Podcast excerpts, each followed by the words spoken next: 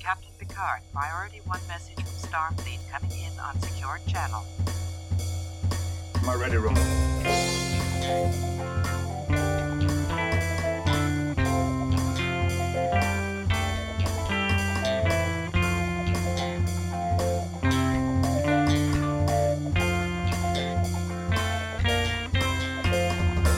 Hello, and welcome to the Readier Room, the only Star Trek Next Generation rewatch podcast with on the set stories and behind the scenes magic. My name is Mitchell Mells, Chief Consultant of Services at Paramount. With me, as always, is my life partner, Brandon Hobbs, Head of Resources Management. Brandon, how are we doing today? Uh, well, as always, doing great, Mitch. I am uh, drinking a, uh, a White Claw. Have you ever had one of these? A White Claw? Is A it, White Claw, yeah. is that an alcoholic beverage? It is, yeah. My daughter got me hooked on them. Yeah, is it um what kind of alcohol is it? Is it is it vodka? It's like a, it's like a, no, it's like a, uh, it's like a wine cooler, of some some sort. It's like sparkling water with fruit flavor in it. Well, what exactly is a wine cooler? Cold wine? You would think so, wouldn't you? I would, and I am. Mm, but it's not. To me, wine was always a heavier alcohol. Um, I It could- is. I- it's I- not refreshing. right, exactly. Which is, I imagine, why the Italians like it so much because it goes with their heavy food. Right, right. Of course, Yes, of course. That is that is usually how you pair things together like that. exactly. So, are you Um, are you going to be able to do the podcast with this this heavy wine in your system? Well, it remains to be seen, Mitch. I guess we'll find out as we go along. Uh, this can kind of be a test run. Okay. Now here's a question. Um, I know it's called a white claw, but is it white wine or red wine cooler? Um, you know what it is? It's it's it's orange. Orange. I'm trying to wrap my head around this orange wine. I know. Uh, well, it's it says mango on the front. Okay. Does it taste like mango? Yeah, Well, that's good. That they're not Yeah. falsely advertising it. Like they put lemon flavor in the mango can. right. That would be silly. That so would be silly. yeah, it's it's orange. It's totally orange. Okay. So, uh, would you recommend White Claw to the people at home? So far, I would. All right. Um, not not sponsored, by the way. Uh, I not- just like it. hashtag not sponsored. Um, But but White Claw, you know, hit us just up. just throwing this out there. Um, you know, we could be the first Star Trek podcast to be sponsored by uh, an alcoholic beverage purveyor. we could we could. I think it would be great. Yeah, I mean, we got to call in some of our connections. Um, Mhm. I, I don't quite know anybody in the in the beverage business, but I know people who know people who know people in the beverage business. Right. I mean, yeah, we were we were uh, a pretty beverage business adjacent back in the day, weren't we? So Yeah, yeah. So it's um, it's all coming full circle, but uh, it, Yeah. always, it always starts with that first olive branch, and I think think we just did it by mentioning the brand. You make sure you I think so. show the label. It's um, show the label. it's a good time. All right. Um, so before we get into this week's episode, I got a little something for you. Uh, Mitch gonna give it to you. He gonna give it to you. Mitch gonna give it to you. He gonna give it to you. First, he got a question, and it's of the week. Question of the week. wow, Yeah. wow. So this is new. This is a new side of you. Yeah, it's um sometimes you gotta cut loose. I I mean I'm not the one drinking alcohol right now, but you know, it gets into all of us. It's a contact high. I'm impressed. So this week's question comes from uh Data Whore on Twitter. And Data Whore asks, Were there ever any on the set romances? I think the shipping community deserves to know by this point. And I guess they do. I know the shipping community has been involved in a controversy as of late with that um that like blockage in the canal. So maybe they Right, they need right. some levity, I suppose. Yeah, yeah, I, yeah. They are having a tough time, huh? So I don't. It's not quite our place to you know air other people's dirty laundry, but you know what, the hell? It's our podcast. We can do it.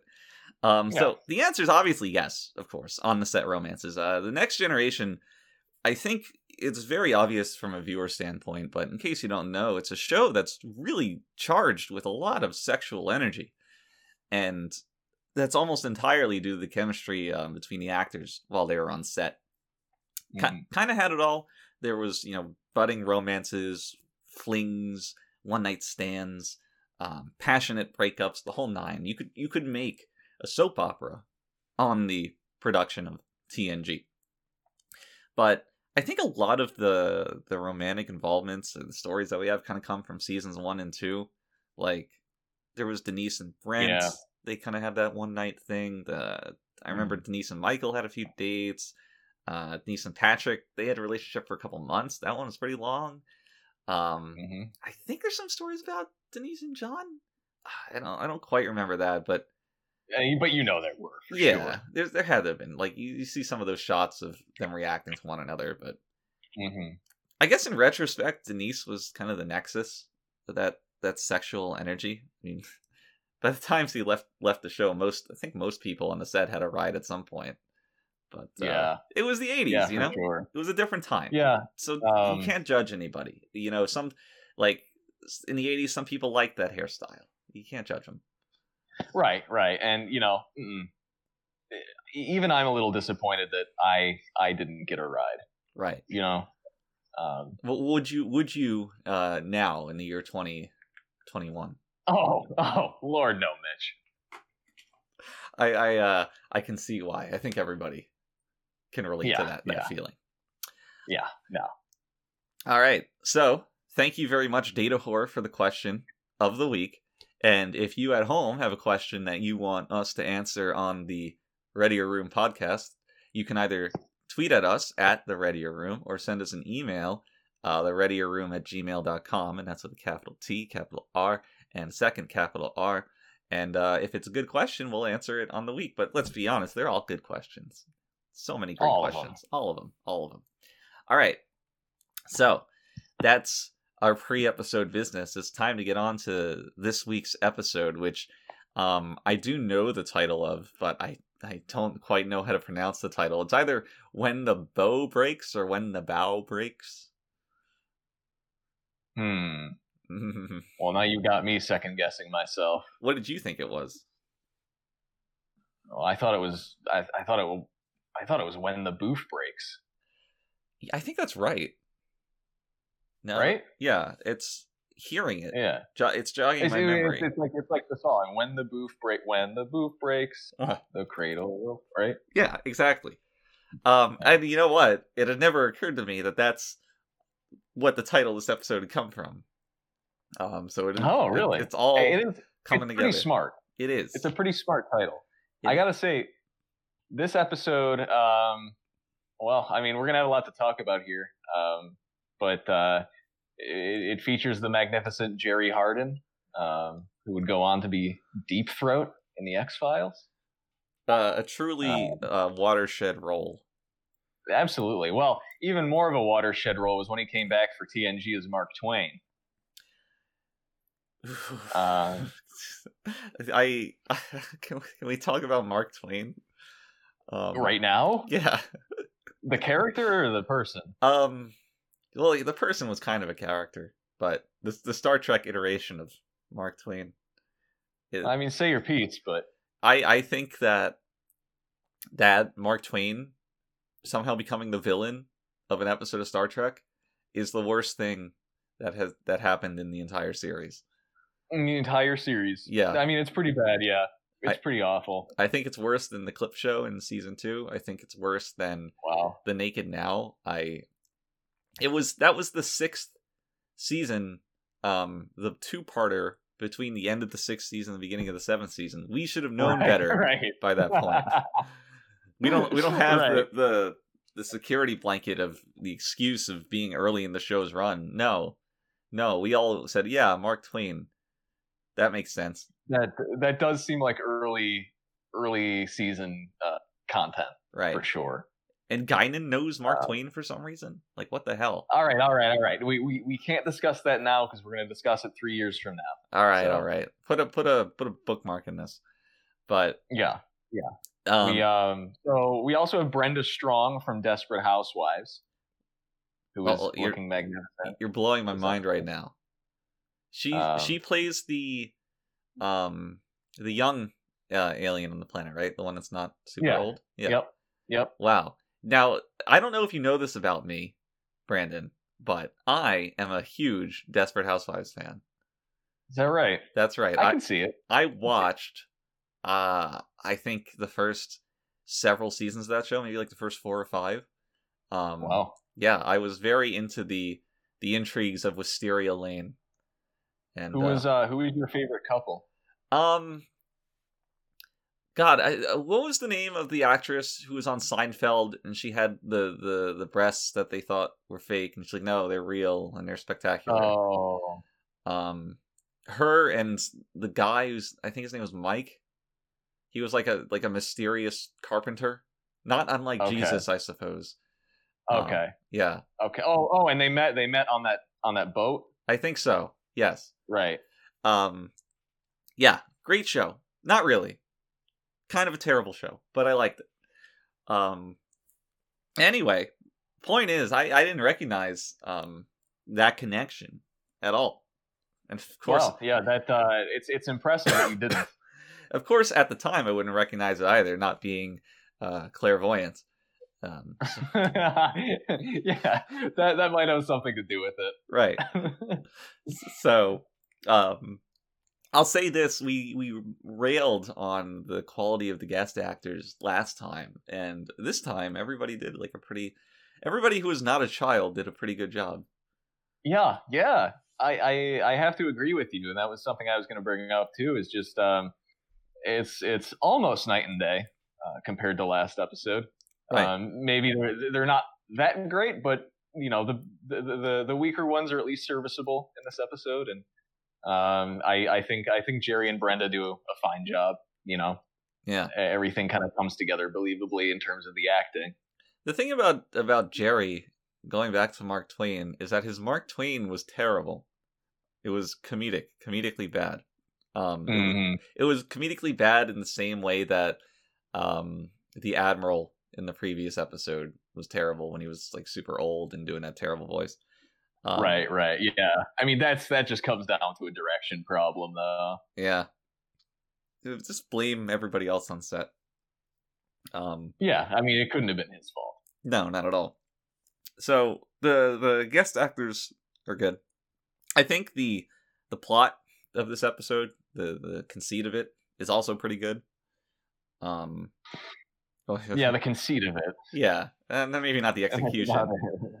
yeah, yeah. Um, it's it's got a lot of cool ideas. I think the idea that like you know this alien civilization has this tech that protects and destroys it at the same time, and Mm. um, they they've been they've been living uh, the, the way they have for so long that they don't even remember what a computer is and just kind of blindly follow its instructions when it's clearly not even that smart.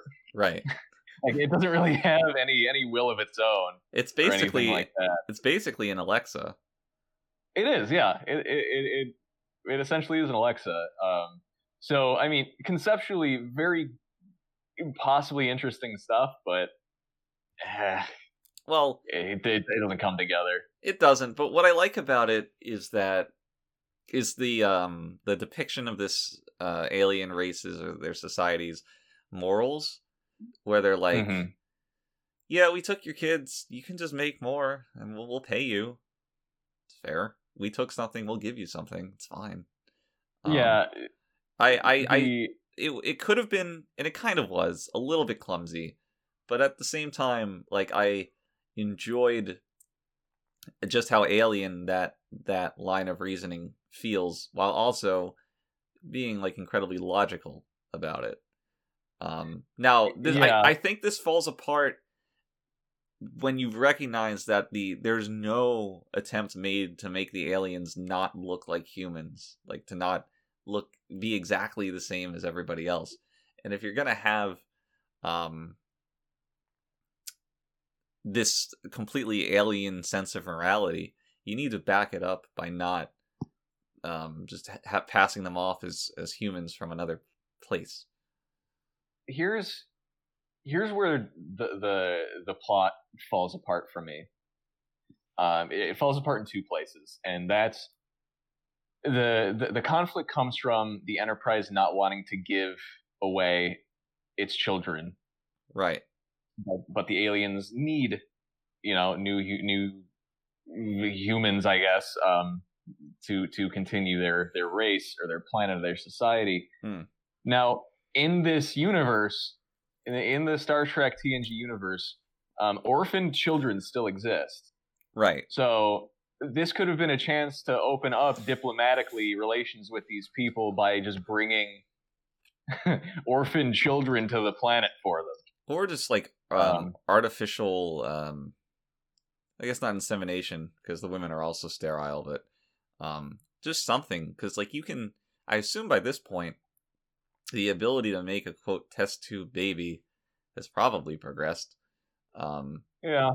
granted maybe Yeah. that that idea wasn't so prevalent um at the time like i certainly Right. know it came to the public eye a little after uh this happened so that might be um th- that criticism has the benefit of time but yeah it's uh, neither party re- is really acting logically here where um the enterprise is making no attempt to ameliorate the issue for the most part Mhm. until they discover Mhm. like what the sickness is and the alien race is not open to any other um solution other than six children for their entire race right and that's and that's the issue is like when when this conflict could be resolved so easily um it, it it really just makes the entire narrative fall apart. And then the the resolution is that they cure the the aliens of their their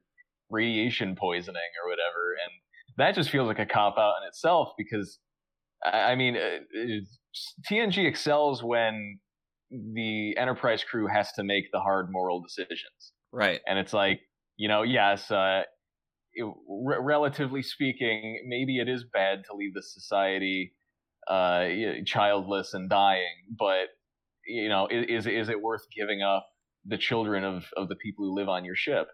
well that's You that's know? that's why i thought the the premise was interesting because Right, right, it, it is asking the characters to make um to confront difficult topics and um the more that you, that you think about it where you're like oh well i can see why this race thinks this way and i can kind of understand their position um the more the episode challenges you to engage in that kind of thought generally the more interesting that it is and the best uh, tng episodes do that so Yeah, when you yeah. when you see glimmers of it in episodes like this, you're like, yeah, yeah, I can kind of see it. Um, it's not this, not this great. episode just did did everything it could to to not let that happen. right.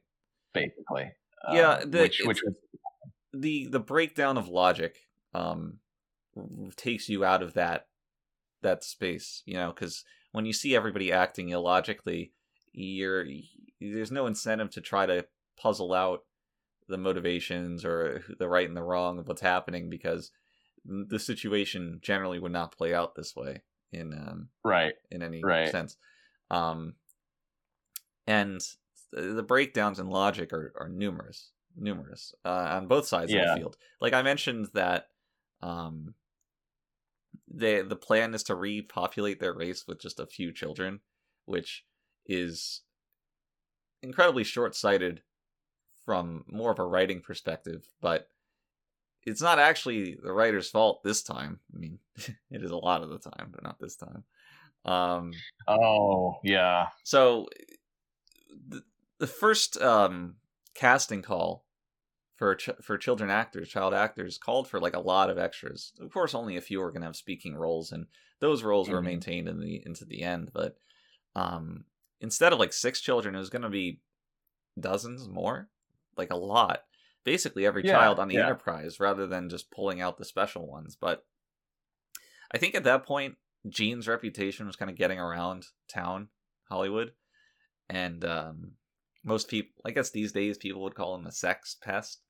But the point is that Mm. parents didn't really trust him around their children, and when whenever we had to get child actors, it was always difficult. We had to pay the parents like a lot more for the use of their children, which ironically Yeah. mirrors the episode in this case.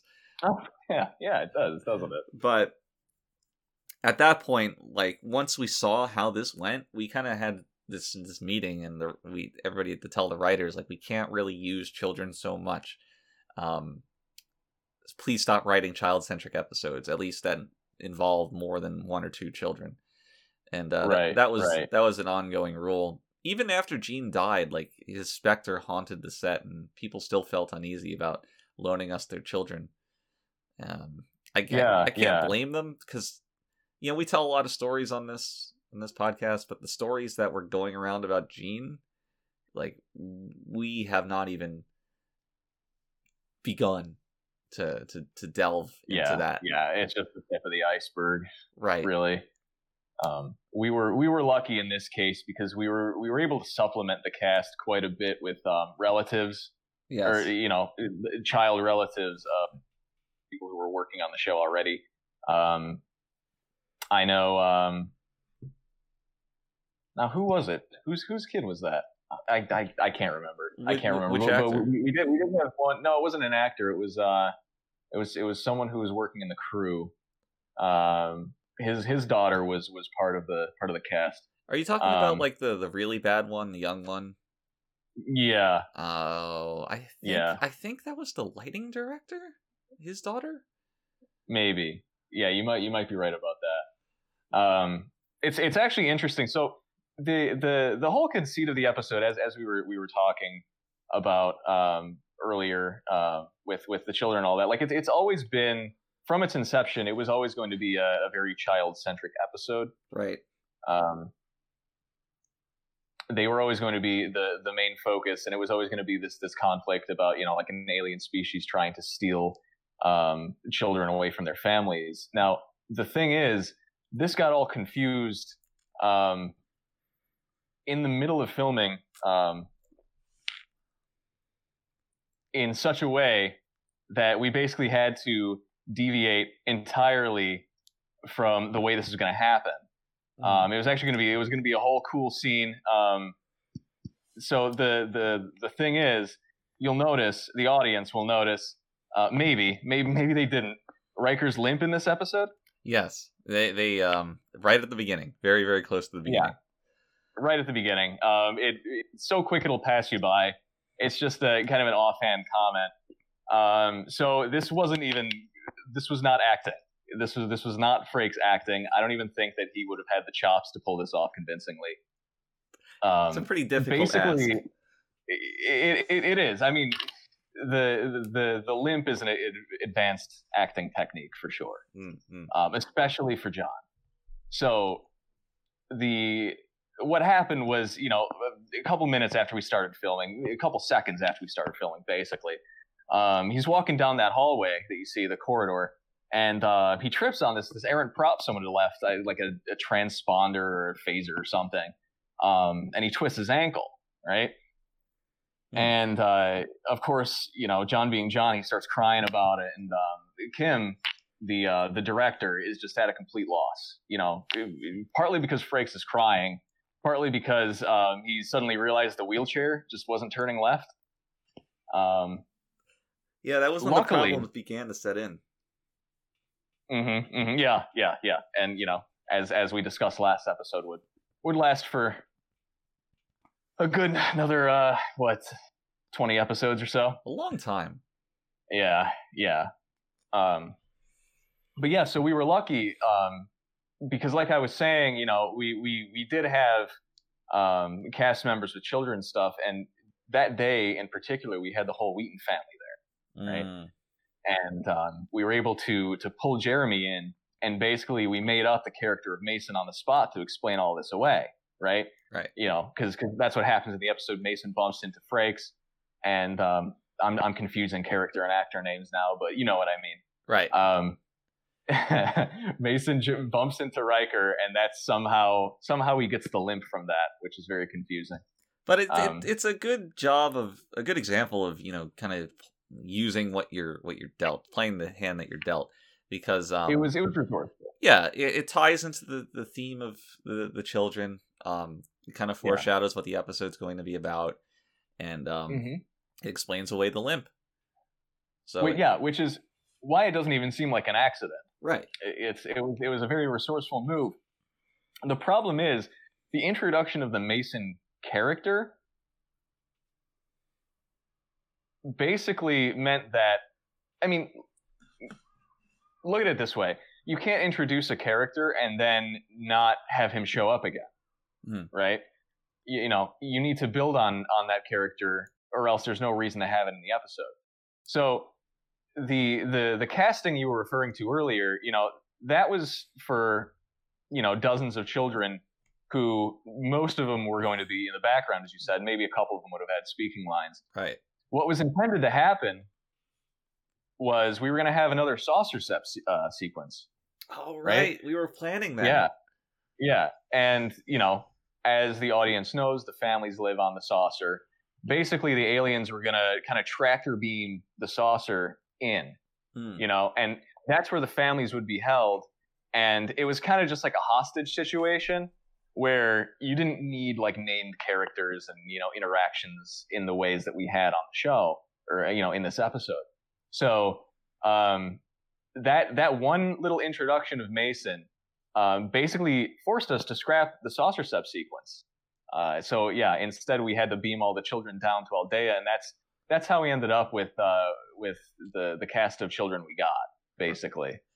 I remember the special effects crew was particularly disheartened. Um, they were planning like a lot for the saucer sep sequence. Yeah, It was it's a shame because it's really cool. I I loved it in the first episode. Would have Right. loved it again. and the reason that we made sure to have it in the first episode was to to show that the Enterprise can do this because it's something we wanted to do pretty often. Right, Um, right. And once we got robbed of this chance, I think a lot of people lost their their um, saucer sep excitement. It's uh, yes, it really died down. it kind of petered out. Yeah. right, like oh, why bother? It's just gonna just gonna get interrupted again. We're not gonna be able to do it. I don't want to get burned again. Right. yeah you know on on the crew side that's how we were feeling it was it was just so disappointing and then you know on the audience side it had been so long since we saucer sep they didn't even remember it happened Exactly. Exactly. so you know if we wanted the saucer sep again we would have had to do you know go through the old song and dance of introducing the concept and everything and yeah, that, that would have taken what 15 minutes out of an episode Right. which you know well, every now and then is fine but you got to remember that it was, you know, Gene was always very, very adamant that if something were to happen like the saucer sep, it needs to have um, a realistic time frame given to it. So seeing the saucer Mhm. and the and the rest of the ship kind of slowly disconnect and drift away Right. over the course of you know, 10, 12 minutes um, mhm. was necessary. That was part of the why, Right. part of why the first episode was a two-parter to to give time Right, for that to right. happen. Um, Yeah. so it was a, a dark day, a dark day for everybody on set. It's a shame. It's a shame, and yeah, um, I, I would I would like to I think kind of rewind and go back to the beginning of the episode a little bit because I have a lot of questions uh, about the things that happened there. Please, please. Um, So uh, I do want to note that this is the first episode that does not open with a an external view of the Enterprise. Ooh, it's a it's a nice um, piece of trivia. Yeah, yeah, Bit which which was a bit of a camera flex. It, well, yeah, you know, I mean, like it was it was noticed. That's all, you know. Um, I, I think it's because it's um it didn't open with a captain's log, I believe. Maybe it did. mhm. I, I to be honest, I it didn't. Oh, it didn't. Yeah, didn't. there you go. Because when you have the captain's log, it's like, what else are you going to show? You, you Right. almost never do you actually see Picard recording a captain's log, just talking to himself. Um, instead, it's like, all right, we need some generic space scenery to to play under this log, so let's just show the Enterprise flying through space. Yeah, yeah, and uh, yeah. So because it didn't have that, I guess we're treated to Frakes walking down the hallway as the opening scene. Right. Well, you got to Um, establish the limp. Yes, yes, of course. So why is this might just be me. This might just be like my own hang up. I found it odd that Riker was so excited about Aldea.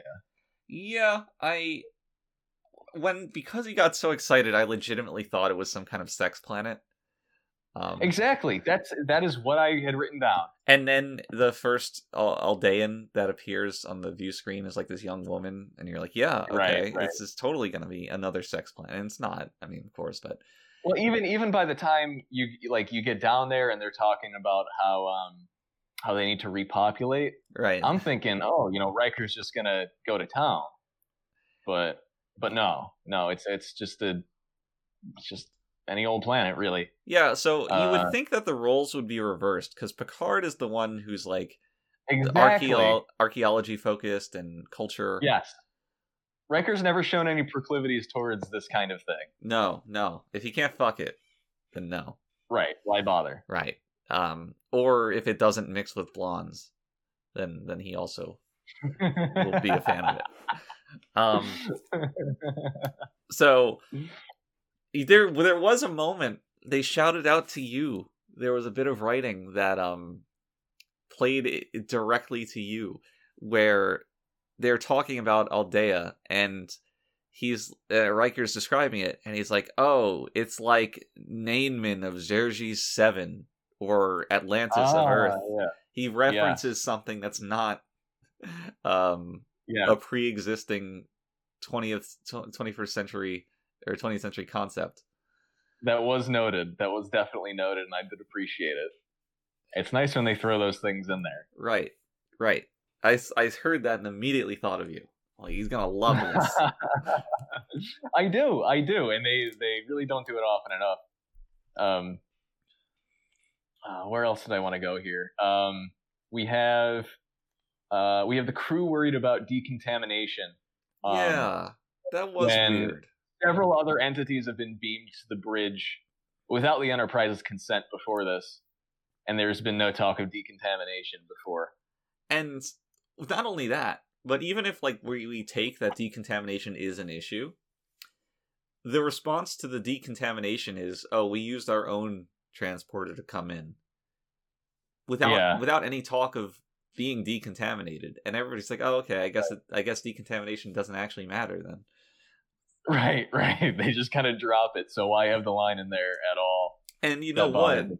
when it does come down to them being sick, like that's the plot point. Obviously, like radiation is not contagious without a source of radiation, Right. but it's just weird that that's never really. Uh, it feels Followed like yeah, but it feels like an attempt to to to be smart about it, where it's like, oh, they weren't decontaminated, so we couldn't tell that they were sick until we scanned them at a separate time. But I don't think anybody would have asked that question think it was. like yeah it's it, it, it's getting my my synapses firing but it's not worth it There, yeah, there's there's really nothing there. Um, the the view screen when um, when Brenda comes up on the view screen, yes did you notice how harsh her S's were? no Because I I wanted to just shoot my my ears off so listening to her talk. what's the that. problem she has like a reverse lisp where everything's hard No, no, no. It's just uh, they they like the the sound team, the audio team, just didn't like DS the audio at all. ah So she's talking and, and her her S's are like you know like really really harsh. right It's not her fault. It's right the audio equipment. see i just want to go listen to it now um Yeah, I mean you should. You yeah should. if there's one thing i really want to do it's watch this episode again hmm I believe it. um, that's Um, that's one hilarious to me I've Uh, got one more thing. okay Uh, did Did you want to say something about the harsh asses? not the harsh asses, but of like this this scene in general i i know that the enterprise was brought there but i still felt like they had too easy of a time locating this planet that it has been said to be hidden for literal millennia right, right. Because you would think like you, you can't just kind of stumble upon it, right? right but they just kind of look out the window and they see it shimmering like while its cloaking Mhm. device is up and they're like wait i'm detecting something i can f- there's something here but i don't know what and it's like you're gonna this is gonna be hidden for millennia and they just detect something instantly i don't know Well, you, you you know you know what it is. You know what it was. It was it was it was Troi. oh yeah It was Troi saying the I I I have to I have to go off on this for a minute. Please. Um, so I have no idea what happened in editing, but and for the audience, you definitely missed this. So go back to about like two minutes into the episode, and you'll see what I mean. But um, early on, Troi mentions like feeling a, like thousands of minds. Right? They're Mm. they're all standing on the bridge. And Troi's Troi says, "I feel thousands of minds," and Picard turns to her and says, "Where?" And she says, "Very close." And then the entire crew, per the original direction, um, all looks directly at the camera. Um, and uh, it was it cute. was yeah yeah. Um, so I say look directly at the camera. What I mean is they look directly at a camera because in the final episode it was not the camera um, that they were looking at that was used for the shot. Hmm. Uh, see, originally it was supposed to be a little bit of fourth wall breaking. Yeah. Um, to, to to pull the audience into the story, right? Um, and as you can see, that's not that's not how it ended up in editing. And I I remember getting a phone call um, from from uh, from DC actually. Um, she and Hannah were absolutely furious about it, and uh, it actually ended up leading to uh, some pretty drastic restructuring in that department. Well, I can imagine it's doing something like that is a very clear artistic art endeavor, and if you're not listening to your creatives inside a business like this, you know what what are you doing? Why would they choose to remain on your show? Yeah, yeah, yeah, yeah, for sure. Um, but you know that that was. I feel like this episode had a, a fair amount of, uh, of of strange editing, It- strange direction. Well, exa- I I agree hundred percent. There's one moment, um, I think later on in the show, where it's uh, it occurs when there's yellow beams scanning all the children on the Enterprise. Um, so Wesley Crusher's on the bridge. He's getting scanned by this yellow beam, and everybody starts to panic. And Oh yeah, yeah, when that happens, there's a series of close-ups on every principal actor, like much much closer than we're accustomed to seeing on TNG, like jarringly so. hmm And this was like dual purpose. Yes, in a tense scene, it the the close-ups, the tight framing accentuates the panic of the characters, and that works for the episode. But the idea was that we were getting really tired of the original opening sequence, and what we wanted to do was have the characters' faces appear in sequence along with their you know casting underneath right. and um, Right. use that as the opening. So uh, Gene decided to be more economical to incorporate that into the shooting of an episode so that we wouldn't have to film an extra time. Um, but for one reason or another, it got left on the, the cutting room floor, and because of that, we're just left with these awkward close ups that don't really serve so much of a purpose uh, in this episode. Like Star Trek has communicated tension and and um and panic without the use of such uh strange close-ups before but you know now when you watch the episode you just see a close-up of michael dorn's face and you're like ah ah, ah back off that's uh, that's that's some neat trivia though. i guess that's why the sequence didn't work out because you turn on your primetime television and then you got bam your your whole flat screen is uh dominated by michael Dorn and you just change the channel Right. very Right. unfriendly yeah, um, I'm embarrassed to say I did not notice this sequence at all, Mitch. It's So it's I'm gonna worth go going back. back. Yeah, yeah, that is odd. So people often ask me, "Do you watch Star Trek to enjoy it?" And my answer is no. I rewatch it to double check the strange shooting and audio mistakes that that occur, and that's the only thing As I get does. from it. Yeah, As one does, yeah. yeah. Um, also on the bridge early on, um, we we're, we're treated to to Troi reading emotions like very specifically. Yeah, I can't remember what she says, um, but she says that they, Again. they want something from us that they know we won't want to give them. yeah, yes. And how is that at all emotionally readable? Right. Like, describe that emotion to me.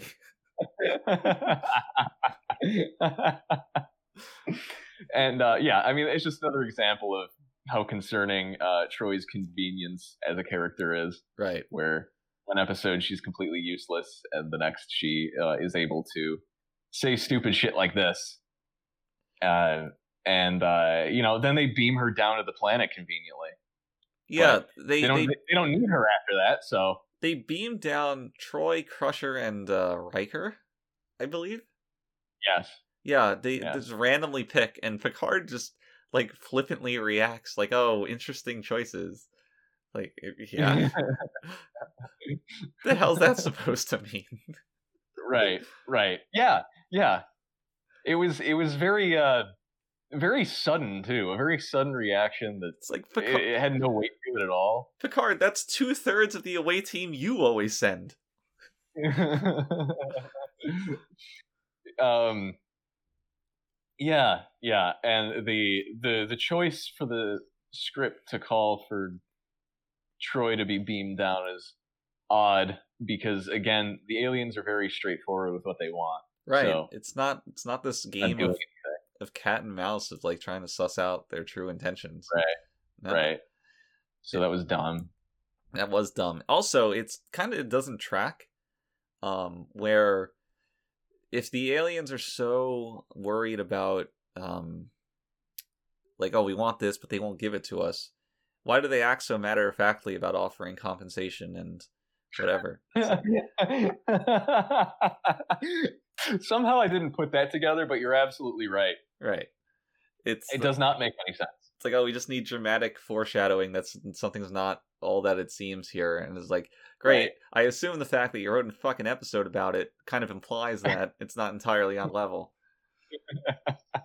yeah, yeah, and you know, now that you've said that, that's that is what should have happened. Is the alien should have been a little sneakier about it. right i mean it would have you can do this one of two ways they can be sneakier and you um you don't play them up as like this completely alien way of thinking where they, they can't comprehend why this is not working for for the humans or Mhm. you go the opposite way and don't have troi make them out to be underhanded and scheming yeah, just remove that one line, yes and, and you're that's really it it's the whole thing So yes, a lot of extraneous stuff on the bridge within the first five minutes of the episode for sure. Yes, yes. And also, just how strange it is for them to beam on the bridge and be like, oh my god, these lights are so bright. And then they beam back to their planet and everything's lit exactly the same. yes, yes. Um, that was another thing that it's so obvious we don't need to get into it, but it was something that I guess I didn't notice because it is it is just so ridiculous. right. And I don't think, maybe that's a real symptom of radiation poisoning. I, I don't know, but I don't think anyone's going to know enough to be like, hey, wait a second, they're, they're irradiated. Why, why aren't they reacting to the Right lights? in. Yeah. right in. My dad has radiation poisoning. and He he can't he can't look at the sun. he can't look at the sun for more than two minutes without his eyes hurting.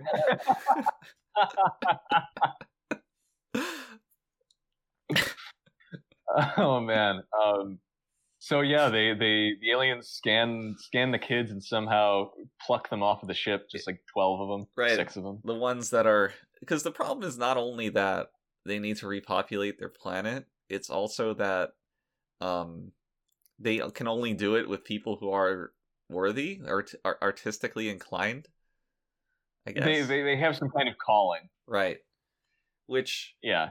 I, I i this is like a beggars can't be choosers kind of thing it's like all right are you really that concerned about your planet that you won't take some dud children to to just make more children yeah. Yeah. Yeah. It is it is a real beggars canyon. trying to think of what else I- even happens in this episode. I have to say that the the kid who disappeared playing the instrument was hilarious looking. as, as, as it just like kind of falls yes. lazily over. Um, they beam down. I do want to say one of the kids says to Wesley when they when they first get get down to the planet. One of the kids says, "I'm frightened," Yeah. uh, and no kid talks like this. Uh, I d- uh, So- love that. I love the ch- the children col- their collective enthusiasm for engaging in like a hunger strike and non non aggressive resistance or passive resistance. Um, where it's like most children would just be like crying or throwing tantrums or losing their mind in some way. Right. But they're all just like, nah, it's cool. Uh, I can just yeah, they, here. they do they do kind of just take it. You, you ever you try to get a child to fucking sit still quietly in the best of times? Uh, that's Yeah. not going to happen. How about the worst times? But I guess they're all child geniuses, so it uh it works out. They study right. Calculus. kinda like. Yeah. Yeah. Um, Um, the Picard calls a meeting with with the parents or something, and um, it fe- it feels like a PTA meeting. it does. It's it's a very strange Star Trek episode when you have parents asking what Picard is going to do for their children. You know, I the most overly enunciated, overacted line of the episode comes in this scene. Um, when the, the the what was his name Blake? I don't know the character's name. The from the beginning of the episode, that that child's father is like the last thing I Yeah. I did was yell at him, and it's like yeah, very very overly acted. yeah, yeah. I I didn't write that down, but that that I, I did observe that as well. And then that guy never has another line in the episode. That's No, it. he does. He does. Does he? At the end, yeah. At the end, where where um where the kid's back and they're walking down the corridor, and he says, the kid says, um, "Dad, I don't want to study calculus anymore." And then and then his dad says, um, "You can be whatever you want, but you still have to study calculus." And then the kid says, "Okay, thanks, Dad." I mean, I do remember this now, but your description of it is a lot funnier than the than the episode itself. Um, I quoted that almost verbatim. I know you did, but out of context, it's it's just hilarious. Um, why don't we talk about the theme of this episode? Um, where, and I might be reading it wrong, but to me it seems like a almost an anti-technological theme where It is, yeah. yeah this this race has like an advanced supercomputer but they rely on it too much and it becomes their undoing both literally and uh metaphorically You know what? I think it's I think more than an anti-tech message, it's because Trek you're not supposed I, I know we violated the Bible a million times already, but you're not supposed to have anti-tech right episodes. It's it's more of like an anti-pollution episode that's not conveyed at all correctly. yeah th- that doesn't come through to me like yeah it's radiation but to me radiation just seemed like a way for technology to hurt them rather than Right. Well, I mean, this, this planet's like destroyed its oceans and stuff like that. You know, they haven't seen a dolphin before or whatever. Right. Oh, so we used to have fish uh, in our oceans Right, right. So you know, you do have heavy-handed lines like that um, that kind of hint towards this this stuff, but um, I don't think it was an anti-tech episode. i I think I think it was a poorly written anti-pollution But episode. there's lines where it's like, oh, this computer has done everything for you, um, and uh, I guess. yeah, which again could just be a, a fumbling of the true message. But there's a, it, I'm not pulling this this anti-tech theme from nowhere. I think it is. Um, no, yeah, yeah. I don't. I'm not saying you're pulling it from nowhere. I just think that wasn't the intent, hmm. even though people are going to interpret it that way. Yeah, I mean, it's part of the reason I wanted to talk about the theme was because I felt that an anti-tech theme was so antithetical to Star Trek that it it, it bothered me. But if if the theme was more pollution based and it's just um, uh, bad writing that made it seem like it was anti-tech, well, that's that's an easier pill to swallow because you know it's not running counter to the the Yeah. idea that tires the entire series. Right. And I, I really think that is what, what happened. Not that it really excuses anything because we are interpreting I, I could easily see people interpreting it that way. I would interpret it that way, Right. you know? It's real. So- If you remove the dolphin scene, um, I think it's it's a lot harder to get to the anti-pollution message. Yeah, actually it is. It is. Um, It is. Uh, speaking of that scene, there's a lot of implied sensuality with that kid polishing his dolphin.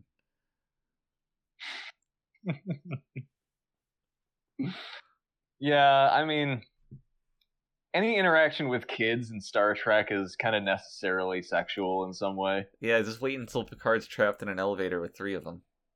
Yeah, I mean, just you know, like the the tight clothes and the Yeah. the proximity. uh, It's just it's inevitable. Hmm.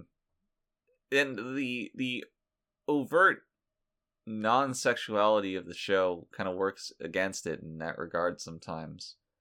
hmm where it's Yeah. it, it can be so sterile that it feels more sexual than it is. I don't know if that makes any sense, but No, I get exactly what you're saying. Like like uh, the the bar is so low for any sexual content mm.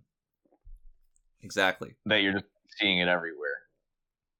We we're no longer Right. getting um the the the um, rocky relationship of Data and and um Yar that I have to fill I the void somehow. Seems to like not be a thing anymore. Right. It's almost it's almost like the writers are hacks. You know in in star trek the next generation you have people who get married and then you have people on starships who just kind of cycle through partners every couple of weeks Whenever it's convenient. yeah and then and then get jealous of of their ex partners uh, on you know on on a dime basically God, I can't wait for the Worf Troi arc. oh that's gonna be fun Just um, Um, a lot of blacked. a lot of blacks A lot of yes.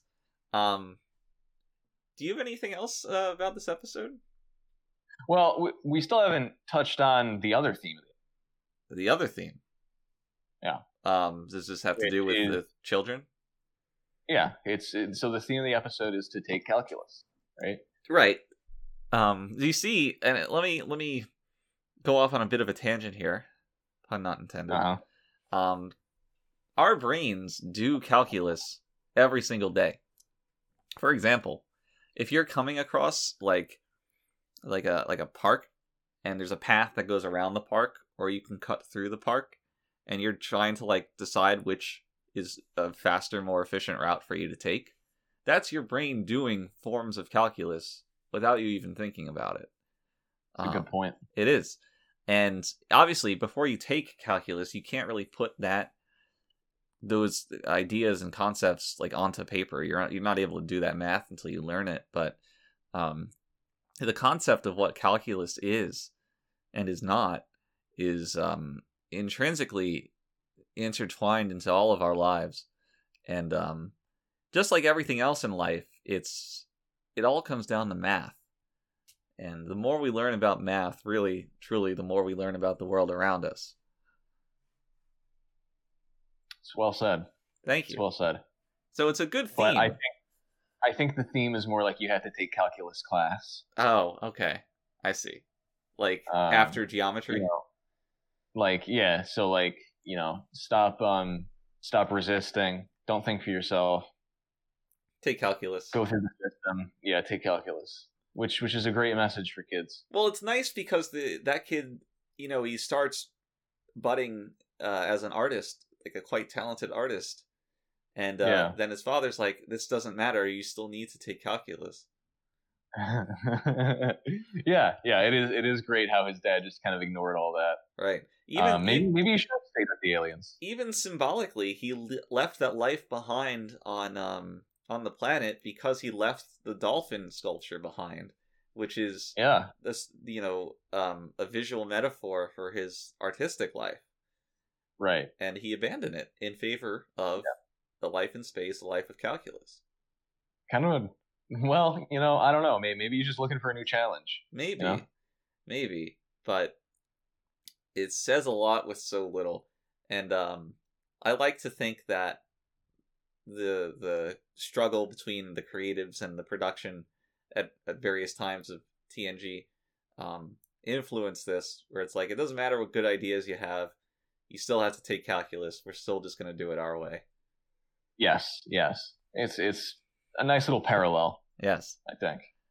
Very Um, deep. I'd like to move on. I think is our last point. Um, Mm. The process by which the children leave the planet. I guess um, it's a very roundabout kind of solution. I think to to the whole conflict, and I want to talk about how Doctor Crusher beams down to the planet and very obviously hands Oh. Wesley something I- in front of. I wanted to talk about this too. I wrote this down. The Yeah. worst piece of physical acting ever Yeah. ever put to screen. So not only does Doctor Crusher hand him something right in front of that woman's face, but he walks around her and like wildly waves his arm over her head. Um, Uh, and the whole time, a way. the whole time, the gadget's like making noise, like it's clicking, and she takes out the little scanner, and like Yep. it's it's sticking out of her bathrobe in like a very obvious way. Um, it's all it's a whole thing. It's such an awkward scene, and um, for what? Just so they can scan those people, but there had to have been a better way. There, there had to have been, and I mean, Yeah. Everything, everything that goes into this, like, uh, what you might try to call an escape sequence, a very slow escape sequence, is just very silly. I mean, Data goes down, right? Data's the one who is able to like hack the computer, right? Right. He- Somehow he's like, "Oh, I can't do anything but scramble the inputs. I'll scramble Yeah, the inputs." He says. This this computer that has been basically unbreachable for centuries, Millennia. um, Data, millennia. Just Data just walks down to the planet and scrambles it. Him and Riker so they just can't- show up. Yeah, yeah, that that was really cool. Um, and I was hoping there would be something cooler behind the door than just more of a computer. you know, the whole door thing was was a bizarre setup. Um, there was a cool foreshadowing bit, and then they walk in, and it's just a computer. what's what's really funny is in, in the foreshadowing bit they start by introducing Wesley to the to the computer, the custodian, Right. and give Wesley level three clearance. And Wesley's like, "Well, what does that mean?" And she says, "You can ask the custodian anything you want." And he's like, "Okay, well, what's behind that door?" She's like, "I don't know." And then he just never asks the computer. Like, why not? Yeah, that is weird. I, I was I was expecting like a like a Wizard of Oz type deal. You know what I mean? Yeah, like somebody, some entity is controlling. Uh, Yeah, exactly. Which would have been probably better. I think. I think it would have been cooler. yeah, but it doesn't But, gel uh, with um the environmental. I guess. Yeah. It, it doesn't really it doesn't really mesh. But um, I mean, yeah. I, I don't know. Just seeing more of a computer, it was just oh, okay.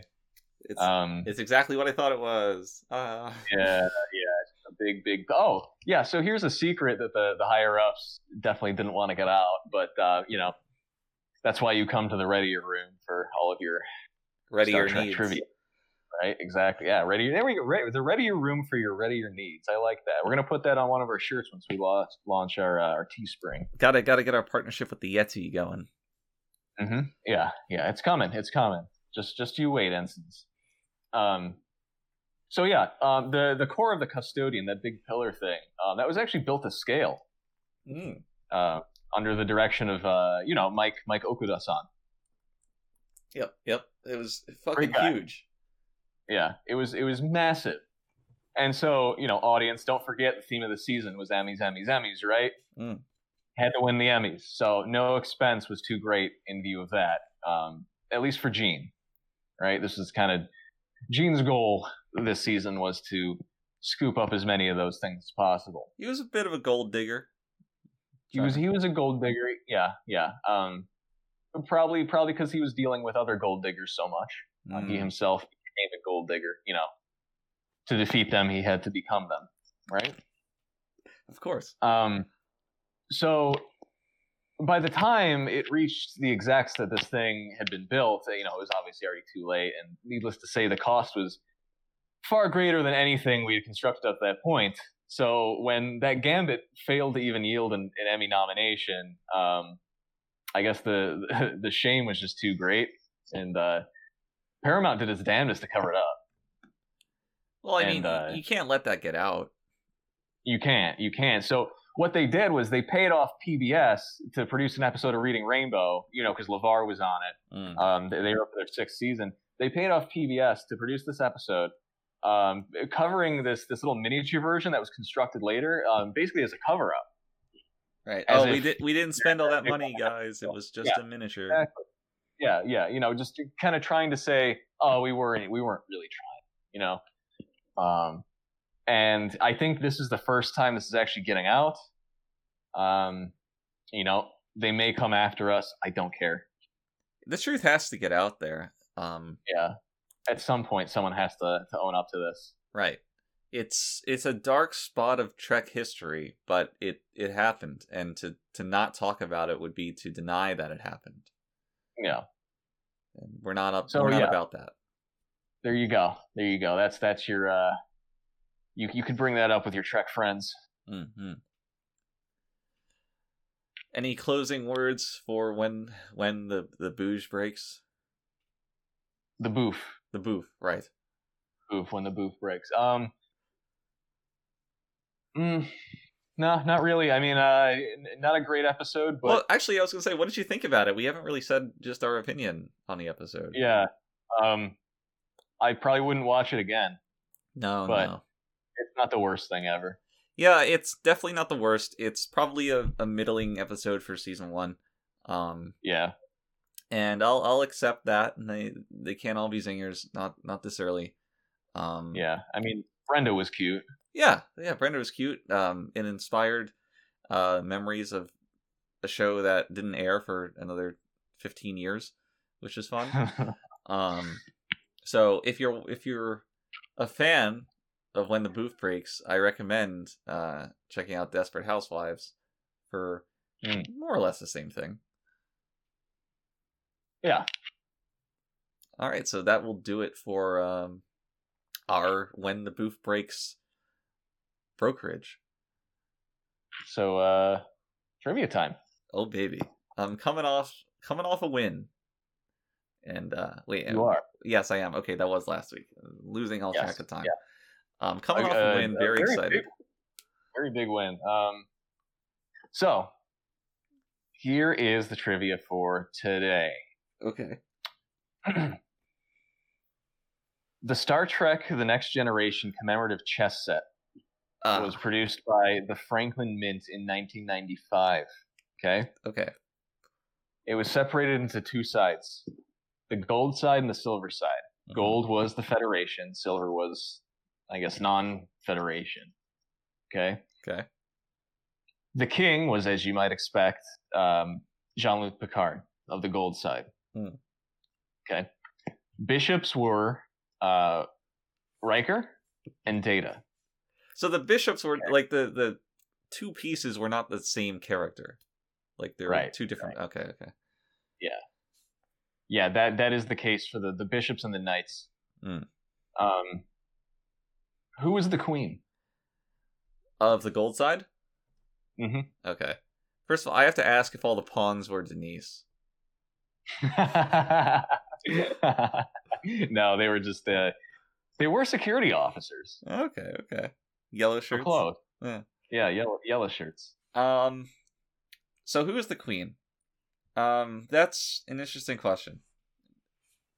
If I had to choose, like, who is the principal female character of the next generation, um, I would Mm. choose Troi. If I had to choose who would be like the queen to Picard's king, I would choose Crusher. Hmm And I'm blanking on any other female characters, except for There's Yara. not a lot. But, but come on. Um, well, Yeah. when did this come out? When was this made? This was '95, so Okay, well into the series.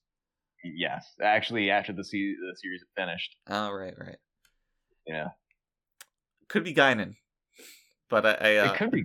I don't want to say that. I, that that that is too stupid to be true. Why, why don't you want to say that?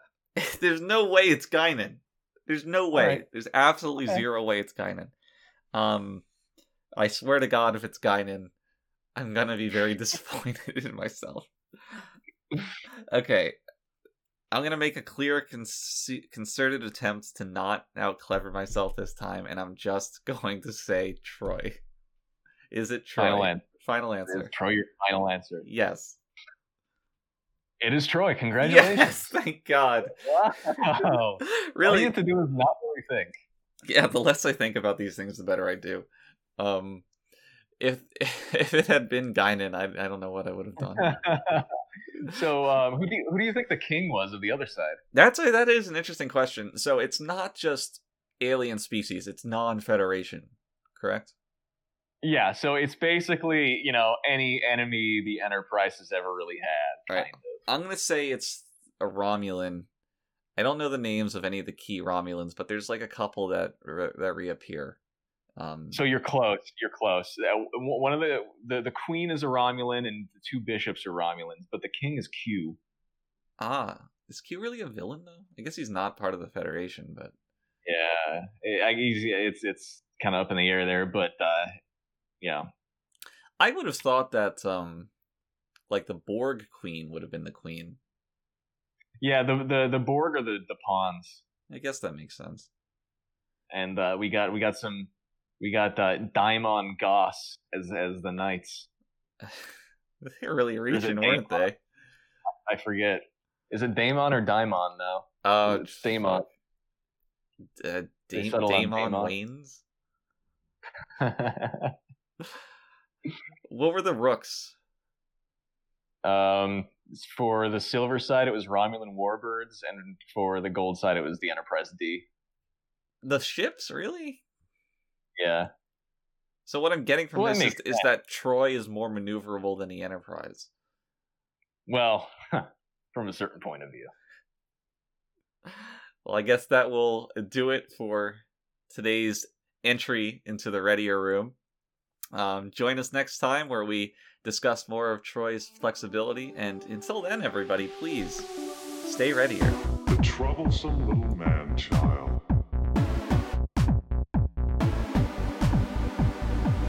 Consider that in the history of many worlds, there have always been disposable creatures.